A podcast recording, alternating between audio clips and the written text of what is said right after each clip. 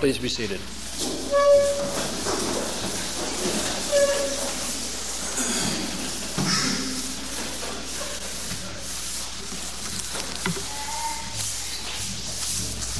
Our scripture reading in the Old Testament begins in Numbers, the sixth chapter, at the twenty-second verse.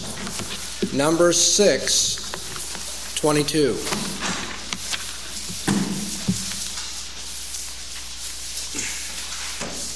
Hear now God's word.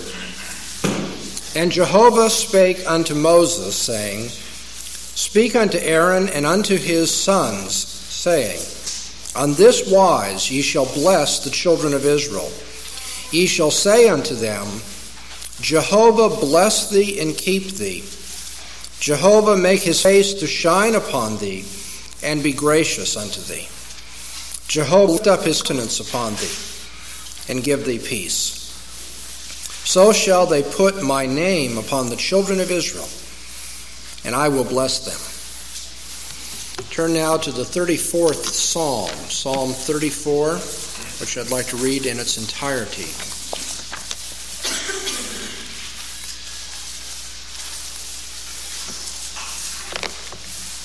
I will bless Jehovah at all times. His praise shall continue. Shall make her boast in Jehovah. The meek shall hear thereof and be glad. O magnify Jehovah with me, and let us exalt his name together. I sought Jehovah, and he answered me, and delivered me from all my fears. They looked unto him and were radiant, and their faces shall never be confounded. This poor man cried, and Jehovah heard him, and saved him out of all his troubles. The angel of Jehovah encamped round about them that fear him, and delivereth them. O taste and see that Jehovah is good. Blessed man that taketh refuge in him. O fear Jehovah, ye his saints, for there is no want to them that fear him. The young lions do lack and suffer hunger, but they that seek Jehovah shall not want any good thing. Come, ye children, hearken unto me. I will teach you the fear of Jehovah. What man is he that desireth life, and loveth many days, that he may see good? Keep thy tongue from evil, and thy lips from speaking guile. Depart from evil, do good, seek peace, and pursue it. The eyes of Jehovah are toward the righteous, and his ears are open unto their cry. The face of Jehovah is against them that do evil, to cut off the remembrance of them from the earth. The righteous cried, and Jehovah heard, and delivered them out of all their troubles. Jehovah is nigh unto them that are of a broken heart, and saveth such as are of a contrite spirit. Many are the afflictions, but Jehovah delivereth him out of them all. He keepeth all his bones, not one of them is broken. Evil shall slay the wicked, and they that hate the righteous shall be condemned. Jehovah redeemeth the soul of his, and none of them that take refuge in him shall be condemned. And our reading in the New Testament from God's Word is found in First Peter chapter three, where Peter quotes a portion of the psalm that we have just read. First Peter three, and our reading will be verses eight to twelve. Hear again God's Word. Finally, be ye all like-minded, compassionate, loving as brethren, tender-hearted, humble-minded, not rendering evil for evil or reviling for reviling, but contrariwise blessing. For hereunto were ye called, that ye should inherit a blessing. For he that would love life and see good days, let him refrain his tongue from evil, and his lips that they speak no guile. And let him turn away from evil and do good. Let him seek peace, pursue it. For the eyes of the Lord are upon the righteous, and his ears unto their supplication. But the face of the Lord is against them that do evil. And thus far the reading of God's Word.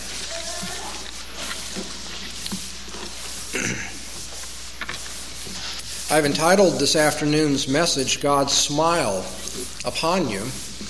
And the wording uh, comes really from the Aaronic Benediction that we read in Numbers, the sixth chapter. It's called the Aaronic Benediction because it's the benediction that Aaron was commanded to teach to the priest, and the way in which they were to pronounce benediction upon the people of God. We might take a look at that for just a moment. In verse twenty-three of Numbers six, we see that Jehovah has told Moses that he is to speak unto Aaron and unto his sons, saying, "This is the way you shall bless the children of Israel. You shall say unto them." God instructs the priests how to bless his children. That only makes sense. The priests can't come up by their own imagination with a way of blessing the children of God. If it's God's blessing that's to be upon them, then it must be God who gives the instruction for blessing. And God says, "This is the way you shall bless them."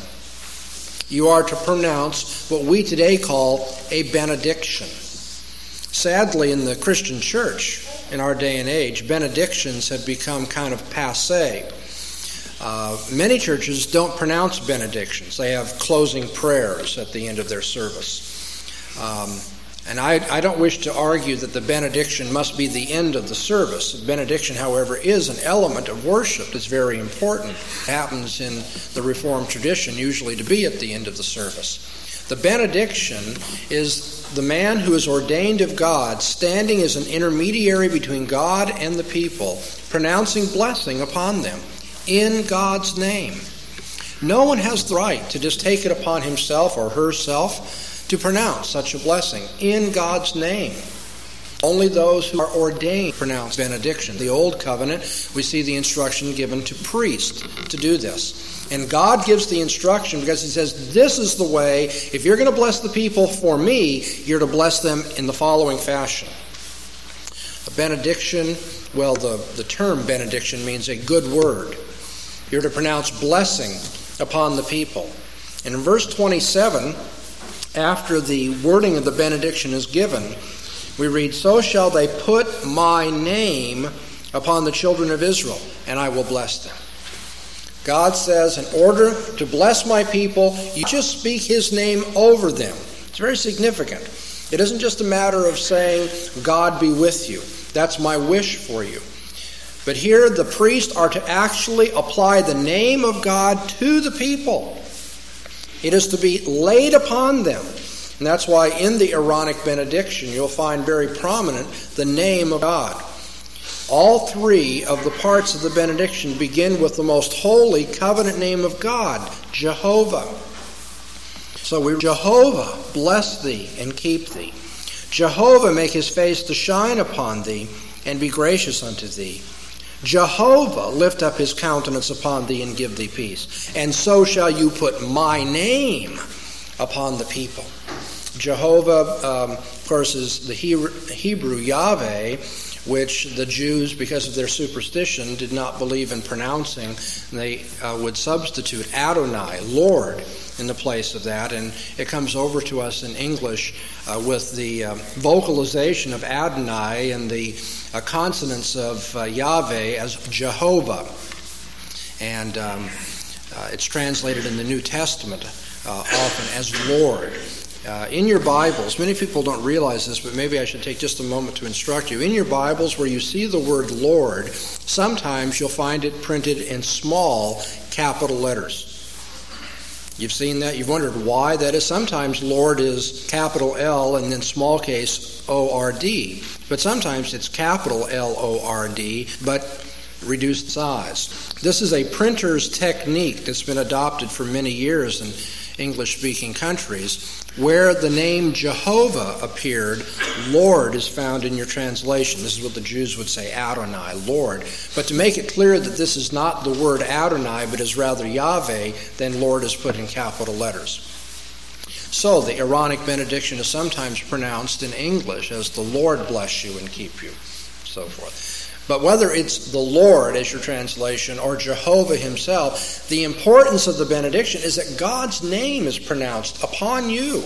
You bear God's the third commandment, that we are not to take up the name of the Lord in vain. When we leave the worship service, we are to bear God's name upon us and his blessing for that reason, and not take his name in a vain fashion, to live in obedience to him. The Aaronic Benediction is beautiful in Hebrew, by the way, the symmetry of it.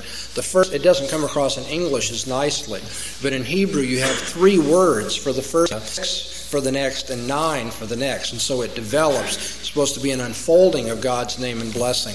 In the most general sense, Jehovah bless you and keep you. To put it more specifically, Jehovah make his face shine unto thee, be gracious to you.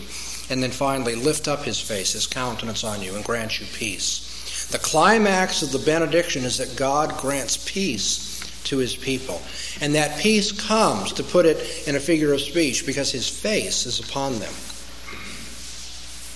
The importance of God's face shining upon us should be appreciated in terms of this benediction. I think all of us know, I know, um, very recently, I, I know what it is to feel a sense of distance from God, uh, a subjective feeling, sometimes of indifference, perhaps even of darkness, where you wonder about the favor of God. And we're not talking in an objective way where you can potentially, now I've, I've committed this sin and I know I haven't repented of it and so forth. But even when we've confessed ourselves, we just feel that we're in a time of spiritual dryness or darkness, and we wonder if the favor of God is ours. We, uh, I guess if you were to put it in psychological terms, which I don't think helps a lot, but uh, we might feel out of sorts with our with our life. Just, is everything okay? Does God care for me? Does he love me? Sometimes we feel perhaps that God has turned away from us. And we have feelings like that. You can understand the tenderness and the blessedness of this figure of speech, that God's face should shine upon us. That God should turn his face, turn his face to you. And the expression to have a shining face, I think in English uh, idiom would probably be closer to be having a smiling face. That God should smile benevolently upon us, rather than turning away from us. On the human level, not nearly having the importance of what I'm talking about in terms of God having a smiling face, but you know how important it is for a person to smile at you, don't you? You know the difference between going to someone who's a friend or someone who's important, maybe a boss, the difference between them scowling at you and smiling at you when you greet them. I mean, so much of our personal feeling is tied to the face of the other individual, isn't it? Would you like it to be said that God's face is hardened against you? Obviously, in your own human relations, you know what that is. When someone, you know, hardens their face against you, scowls at you, then you know that there's alienation. There's there's not acceptance. There's not a feeling of blessing and friendship there and support. You probably know what it is sometimes to be feeling nervous, to feel scared, and to have someone, you look into their face and they smile, and things just kind of clear up, don't they? So there's someone who just in their facial expression, their demeanor towards you, has shown that they love you. They're supporting you. Sometimes, and it, remember this is the philosopher, sometimes that subjective feeling does more to persuade us about things than all the words in the world. To have someone have a smiling face for us. And so Aaron is told to teach the priests that when they pronounce blessing on God's people, the blessing is that God would smile on them.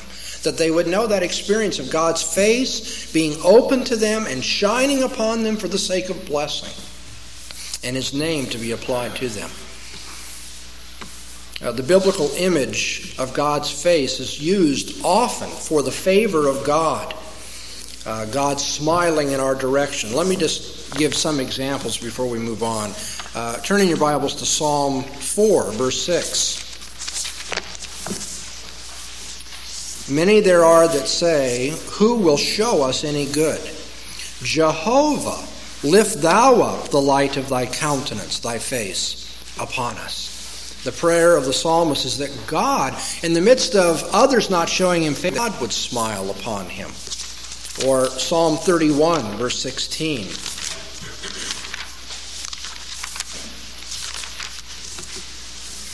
Make thy face to shine upon thy servant. Save me. in thy loving kindness. Psalm sixty-seven, verse one. God be merciful unto us and bless us, and cause his face to shine upon us. We're going to read more, but you begin to get the point. I mean, this is a common biblical figure of speech for the mercy and favor of God being on his people. Um, look at Psalm eighty, verse three, where this actually becomes the refrain of this psalm. Turn us again, O God, and cause thy face to shine, and we shall be saved. In verse seven, the refrain, turn us again, O God of hosts, and cause thy face to shine, and we shall. In verse nineteen, at the end, turn us again, O Jehovah, God of hosts, cause thy face to shine, and we shall be saved. And one more example, Psalm one nineteen, verse one thirty-five. Make thy face to shine upon thy servant, and teach me thy statutes. In all of these cases, the allusion to God's face shining upon the servant of God, the obedient one, the one who is being persecuted, that God's favor and mercy would rest upon him. The allusion of the shining face of God is back to the Aaronic Benediction, the benediction that the priests were perpetually to pronounce upon God's people, that the name of Jehovah would be theirs. And the name of Jehovah is pronounced in the form of God's face shining on them, God smiling upon them. Um, back in the benediction, as we read it in verse sixth chapter, you notice that the result of God showing his face, the result of God's shining or smiling face, is said to be grace and peace. In Numbers six twenty-five, God make his face to shine upon thee and be gracious. And then in the next verse, God lift up his countenance upon thee and give thee peace.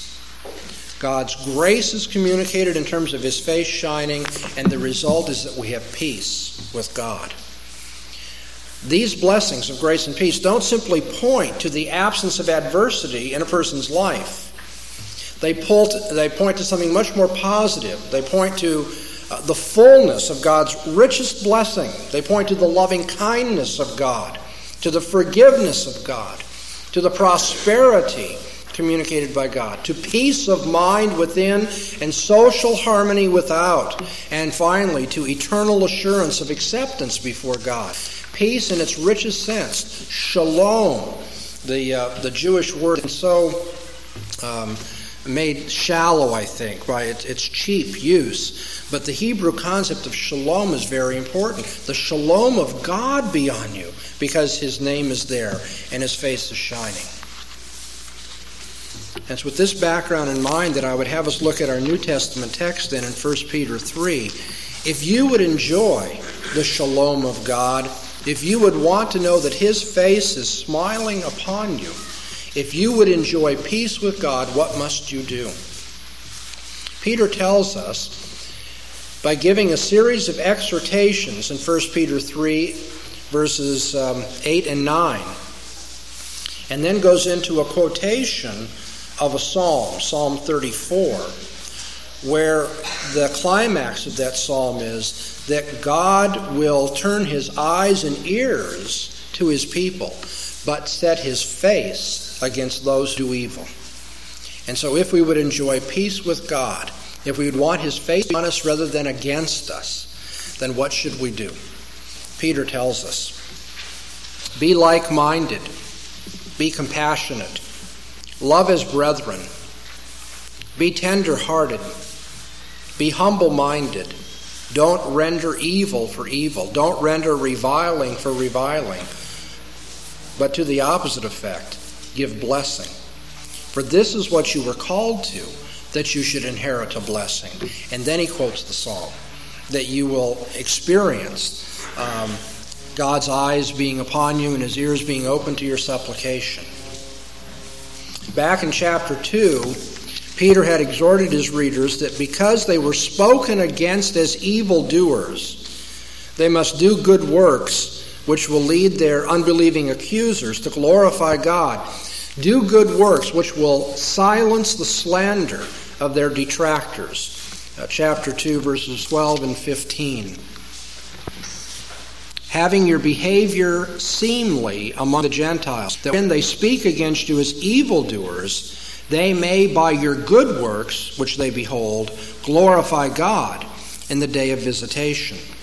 Verse fifteen, for so is the will of God, that by well-doing you should put to silence the ignorance of foolish men. Now, what kind of good works would these be? From verse thirteen of chapter two on, and this is one of those cases where the chapter divisions get in the way of understanding the flow of the argument. From verse thirteen on of chapter two, Peter elaborates upon what those good works would be to silence the accusers, so that we might deal with the mistreatment of those who are outside and put them to shame. He says, be subject to the civil government. He goes on to say, servants, be subject even to evil masters. He goes on to say, suffer patiently and without retaliation. Beginning in chapter three, wives, meekly and quietly submit to your husbands as Lord. Husbands, respect your wives' physical and spiritual equality. Having spoken about good works, then, in the realms of the state and employment and the family, I believe Peter now turns in verse eight of chapter three to speak of harmonious life within the church. This is the last segment of the long explanation of good works that began way back in chapter two, verse thirteen. Verse eight begins with the words, and the end. You notice that? Finally, and the end of this, be all like-minded. Peter uses the word telos, the Greek word telos, for end here. Telos is the goal of something. It's like the finish line of a race. It's the purpose or the aim that one has. So the end of the process, the telos of all this, Peter says, is that you should behave this way within the church. Peter is not simply bringing his discussion of good works to an end. He's reaching the point or the ultimate purpose of his discussion. How we should deal with mistreatment. How the peace of God upon us because we learn to live at peace with others. This is not your liberal message that, um, you know, the love of God is just neighborly love and the peace of God is just peace between men. I wouldn't make that mistake, I trust, of reducing uh, the gospel and the supernatural message and the supernatural relationship that is being spoken of as peace to just good neighbor relations. But Peter does say that peace with God is tied to being at peace with our fellow men. And so in verse eight, we see a call to unity and mutual concern within the church. He speaks to the congregation. He calls the congregation, you all. Finally, you all be like-minded, compassionate, loving as brothers. He tells Christians how they should always treat each other, but especially how they should treat each other in times of persecution for righteousness' sake. Especially how they should treat each other when things are not going well or easy for the Christian congregation. He says, all of you be like-minded, compassionate, and love as brothers. Be tender-hearted and humble-minded. Our witness to the unbelieving world is weakened when unbelievers see us fighting with one another. When unbelievers see that we don't get along any better than their own families get along. When unbelievers see that as a social group we have as many problems as any other human organization. There must be something distinctive, something that stands out about the Christian congregation. And in a word, it's peace that stands out. Elaborated upon in many ways here, but Peter says, if you would have peace from God and his face would be open to you, then you must learn to be at peace with each other. So Peter lays down five specific requirements of a life with, uh, of peace within the church. Uh, you might want to take a moment here in these five categories to give yourself a grade. We're not going to ask you to report that to everybody.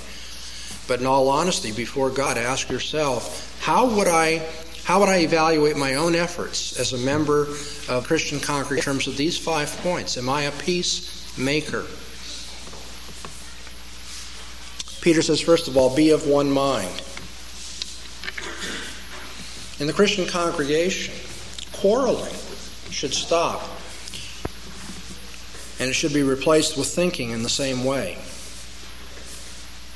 Now, that doesn't mean that everyone's to have some kind of thought regimentation where when you have a discussion of a difficult passage of Scripture or an awkward doctrinal point, that everyone just must, you know, lockstep into place.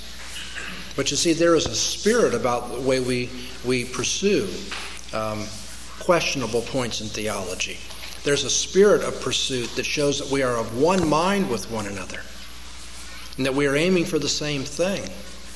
Even if God has not, in His providence and in His grace, given in history complete unanimity yet to the church, especially within the local congregation, there should not be a spirit of quarreling about these things. The church should not be pulling against itself like some multi-headed monster with every head wanting to do its own thing. The church should have one mind. And how are we going to get that one mind as a congregation? Well, let's look at Philippians two, verses one to four. Philippians, the second chapter. And I'll read Paul's words beginning at verse one. Paul says, "If there is therefore any exhortation in Christ, any consolation of love, any fellowship of the Spirit, if any tender mercies and compassions, make full my joy, that you be of the same mind, having the same love, being of one accord, of one mind, doing nothing through faction or through vainglory, but in lowliness of mind, each counting the other better than himself, not looking each of you to his own things, but each of you also to the things of others. If you would be of one mind, you must first be of a low mind. You must be low-minded, humble. And the humble person has the servant's attitude of looking first to the needs of others." Can you imagine what any congregation, can you imagine what this congregation would be like if every single member came to church and that was the most evident thing about them, a spirit of humility and wishing to serve the needs of others? We'd trip over each other trying to help each other out, wouldn't we? Be of one mind. Peter tells us as he goes on in his fivefold exposition of peace within the church, he says, be sympathetic. Not only must you think together, that is, be one-minded in the way you pursue things, not only must you think together, he says you must feel together. That's exactly what it says. Sympathy, that's what sympathy means, to feel the same thing as the other. We need mental and emotional unity. And that calls for sharing in the experiences of others. You can't have emotional unity with members of this congregation if you don't know what they're going through and if you don't care what they're going through. If when you come to church you're really kind of hoping you can keep at something of an emotional distance so you don't have to get involved and kind of tied down with what's happening in other people's lives. I know you have those feelings. We all do. There's a sense in which we say, I've really got enough. My life is full of emotional ups and downs right now. I don't need to share in more. And so we, we're kind of, you know, Christian anonymous when we come to church. We want to keep at a distance and, and, and be, as it were, anonymous. But Peter says when you come to worship in the congregation, not only must you think together, you must feel together. We rejoice with those who rejoice. And so make sure you get enough sleep the night before and you don't just roll out of bed and into your car and down to church. Get up and come prepared so that you can emotionally yourself in rejoicing with people and weep with those who weep. Be sympathetic with each other. Thirdly, Peter says, love his brothers. I know there are some parents who are saying maybe that's not the best way to put it, Peter. Uh, But I, I think even where there are examples of sibling rivalry and, and maybe even something close to warfare within a family. That's part of growing up with children. I don't condone it in my children or yours, but we know we all go through that. Even when that happens, though, I think we all know what it is, what the ideal brother to brother, brother to sister, sister to sister relationship is supposed to be. And when Peter is telling us to love his brothers, of course, he's referring to that. What would a good brother do for his brother? Maybe I should put this, what would a good brother not do for his brother if his brother was in need? Let's turn tape over at this time. That's the kind of love you need to have for each other. Fourthly, he says, be tender-hearted. The tender heart is one that feels what other people feel. It's all too easy to become indifferent and to become um, even callous to the troubles others are going through. You know, when prayer requests are given at church, I wonder if, if you have that experience, if you just kind of like these things click off, you know, just one more thing, one more thing, one more thing. I almost wonder sometimes when we've heard, oh, seven, eight, nine minutes worth of prayer requests, and often the requests we hear are just so heart-tugging requests. How do we go on? How do we not just get on our knees and pray to God that he would help right then and there? Now, I mean, I know why in terms of our, our, our approach to worship, why we go on, but I mean, there's just so much that our hearts are tender that listening to these prayer requests is an emotional experience. It can really weigh upon us. Sensitivity to others has got to be cultivated and sought. It's got set by a natural tendency to self-centeredness. And that's why I think Peter's last exhortation about peace in the congregation has to do with humble-mindedness. Finally, if you would be tender-hearted, if you would love as brothers and feel together and think together, you need to be humble-minded. Humility is not simply a matter of the mouth either. And there are plenty of people, lots of people, who are self-centered and vain, who have learned the social skill of refraining from boasting in public, have learned that it's better for them not to in some outward and verbal way express their vanity or their pride. Peter's talking about an inner attitude, whether it comes to expression or not, an inner attitude of the humble person. It's not just a matter of how he appears to others, but how he appears before God. And the humble person appears before God with a bowed head, realizing that he has nothing to offer and no good that he's accomplished that God has not accomplished. Therefore, he has nothing to be proud of. He only has plenty to thank God for and to praise him for. Consider the attitude of our Savior, Jesus Christ, in Philippians two. We just read Philippians two to help expound part of this attitude of uh, one-mindedness.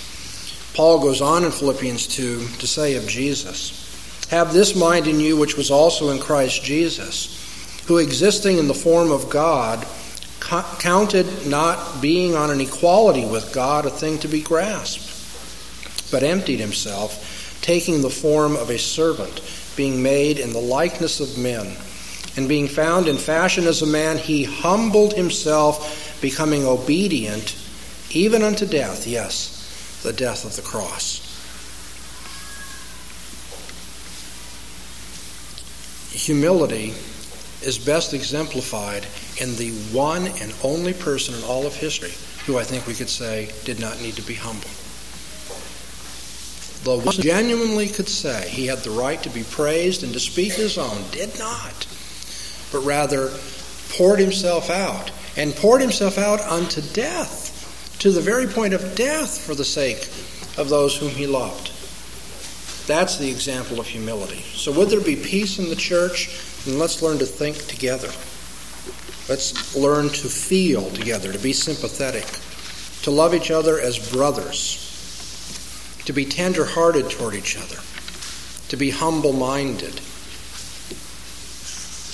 Recently, um, J I Packer, in the book The Pursuit of Holiness, wrote these words about a critical spirit. And, and I must tell you before I share this with you that I'm sharing it with you today because um, I was myself so convicted when I read it, and I, I felt it was so appropriate to the theme of this message. Uh, but you, you need to be very sure that I had to go through the agony of confessing my own sins before I share this with you. Uh, really to the point. He says, one of the most difficult defilements of spirit to deal with is the critical spirit. A critical spirit has its root in pride. Because of the plank of pride in our own eye, we are not capable of dealing with the speck of need in someone else. We are often like the Pharisee who, completely unconscious of his own need, prayed, "God, I thank you that I'm not like all other men."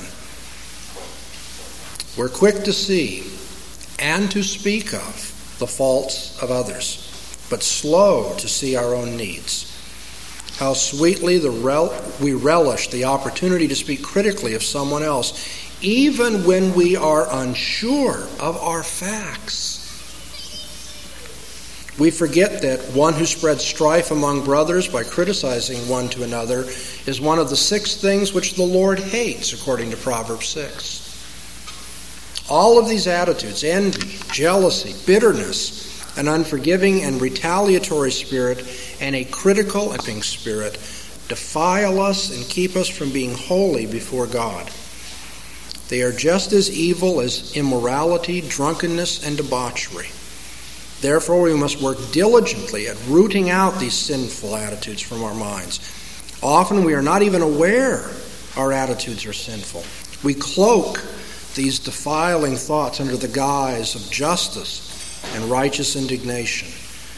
But we need to pray daily for humility and honesty to see these sinful attitudes for what they really are, and then for grace and discipline to root them out of our minds and replace them with thoughts that are pleasing to God.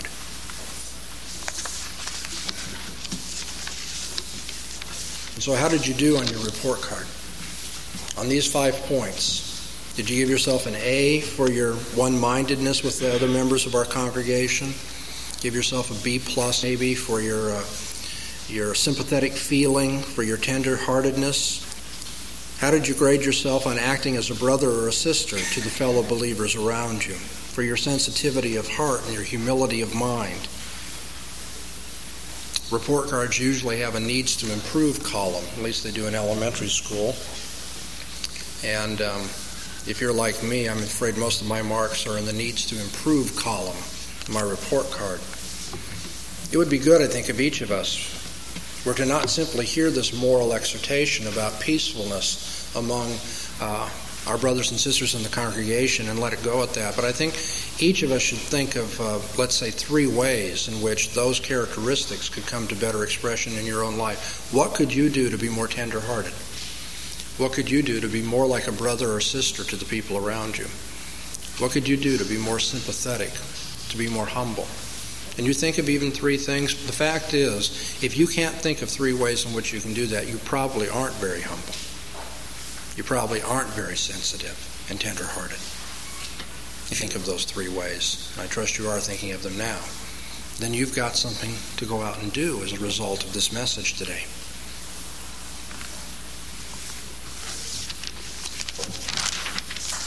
First Peter three eight then, Peter tells the church how peace is to be expressed there. And in verse nine, he goes on to say how we should respond to evil treatment when it comes to us. How should we respond when we don't have that kind of peaceful uh, treatment, that kind of loving and sympathetic and brotherly treatment from our uh, fellow believers or from those who are not believers and who would persecute us? What should we do when evil is expressed against us, when we are slandered or persecuted? And Peter's answer very simply is, you never respond with revenge. The pervasive biblical command is that we are to reply to insults, we are to reply to evil treatment, we are to reply even to persecution by doing good in return to those who are mistreating us. I think I've told you this before, if, if not you, others have heard this in my ethical exhortations. As I look at what everything the Bible lays upon us to do, and there are so many things that are required of us as God's people, and I don't want to minimize the rest, but when I look upon all of the commands of Scripture, I, maybe it's just me speaking here, I tend to think this is the hardest of all, is to return good for evil. Now, it's hard to keep, you know, all the other commandments. I don't doubt that. We all have a tendency toward wicked things, be they immorality or dishonesty or gossip or what have you. But I think the evil one works most efficiently and readily in me, perhaps in you too, when I've been treated ill, for me to think, well, then now it's perfectly all right to give it back in return. Because at that point, you see, it's tit for tat, or eye for eye, tooth for tooth. I think it's to return. In justice, in righteous indignation, to use J I Packer's words, you know, the same kind of treatment that I have received. I mean, it's just here that when Jesus tells me I'm to pray for my persecutors and those who evilly treat me, when I'm supposed to show love to my enemies, when Peter says in verse nine, don't render evil for evil or reviling for reviling, but to the opposite effect, blessing. And he says, this is what you were called to, that you should inherit a blessing. That you should know what it is to respond as Jesus responds to mistreatment. What did Jesus do when people reviled against him? I mean, Jesus could have read them the riot act. Jesus saw right through his enemies. He knew their sins. He could have detailed them.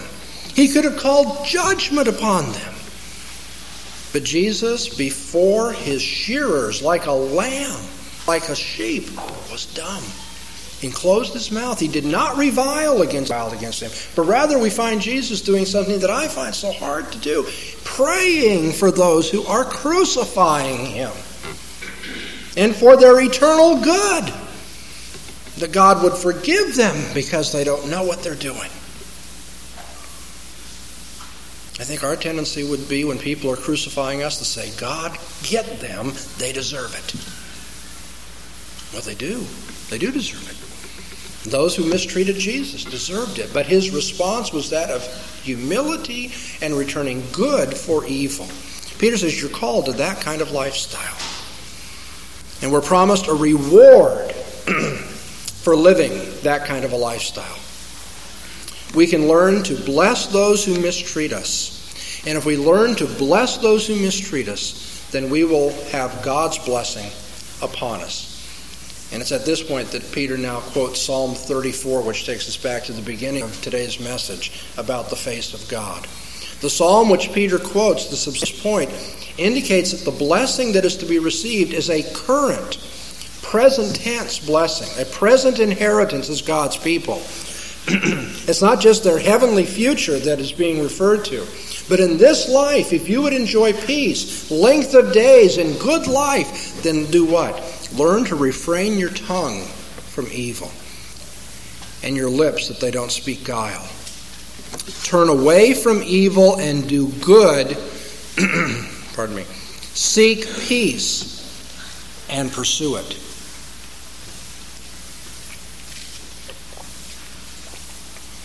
And when we learn to seek peace with all men, within the congregation and even outside, those who persecute us, when we learn to be those that seek peace, then we'll finally stand in that position of God's people of old, with Jehovah's name being put upon us and God's peace within us. To have God's peace, we must learn. For the eyes of the Lord are upon the righteous, and his ears open to their supplication. But the face of the Lord is against them that do evil. When is it ever right to do evil? To be malicious toward another person? To speak in such a way as to be negative and to bring down their reputation? When is it ever right to return blow for blow, stripe for stripe, wound for wound? When is it ever right to do evil to another person? And the answer is never.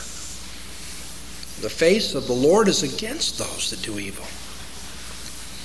But his ears are open to the cries and prayers of those who do good and seek peace. And his eyes are upon them, and his face smiles in their direction. Christians are not troublemakers. They're not troublemakers inside the church, and they're not to be troublemakers outside the church. They've been called to be peacemakers. Jesus put it this way, blessed are the peacemakers. They're the ones that are the sons of God. And so do you deserve peace? Are you a person who brings peace into your social environment with believers and outside the church with unbelievers? And do you enjoy the blessing of God for that? Or do you find your life is weighed down with unhappy interpersonal relations?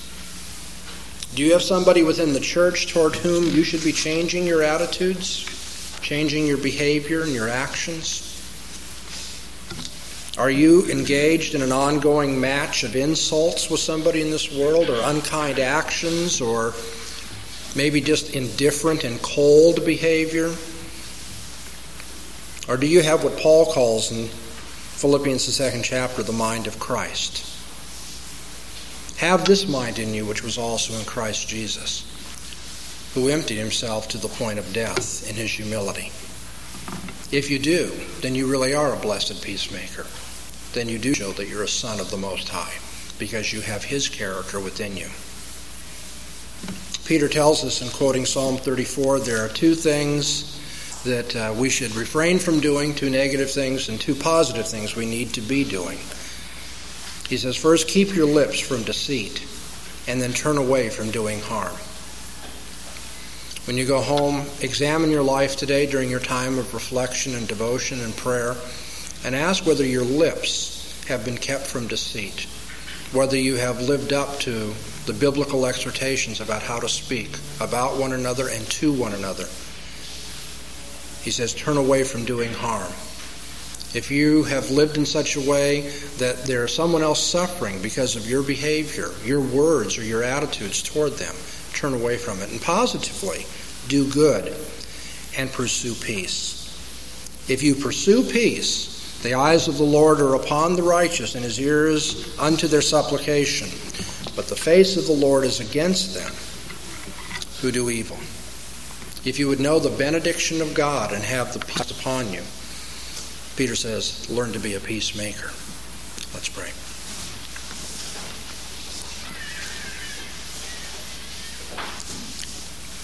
Our Heavenly Father, we come to you and ask you to grant us peace.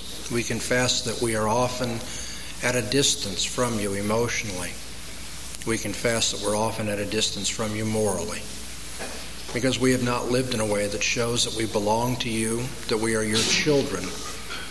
We've lived according to worldly standards. We've lived according to our own selfish desires and our own way of responding to other individuals in this world. And Lord, we confess we've done this even within the very walls of the church. We have not been peacemakers, and yet we wonder at the fact that we don't enjoy a feeling of peace with you. Change our hearts today. Help us to see our sin, the way in which we stumble and make others stumble. Help us to see the way in which we have not been peacemakers. We have not been conducive to the harmony of the church. We have not responded to the insults or the persecution of those who are outside the church in a way that would make them look at us and say there is quite a difference. Do take away the retaliatory spirit that is in us all. Teach us to do that most difficult of tasks, to learn to bless those who insult us, to learn to love our enemies, to learn to care more for others and to be more humble-minded when we're with our fellow believers. Teach us to be peacemakers so that we would truly enjoy the peace that you bring us. We do ask that you would increase that feeling of peace. We pray that truly your face would be upon us, and that even now as we pray that we would have the assurance that your ears are open to us, that your eyes are upon us, and that you smile, because we are trying to live like you would have us to live. We do beseech you for forgiveness where we have failed, and we look to you as well for strength to obey more exactly, more consistently, and with greater blessedness in our lives. For we pray in the name of Jesus Christ, the Prince of Peace. Amen.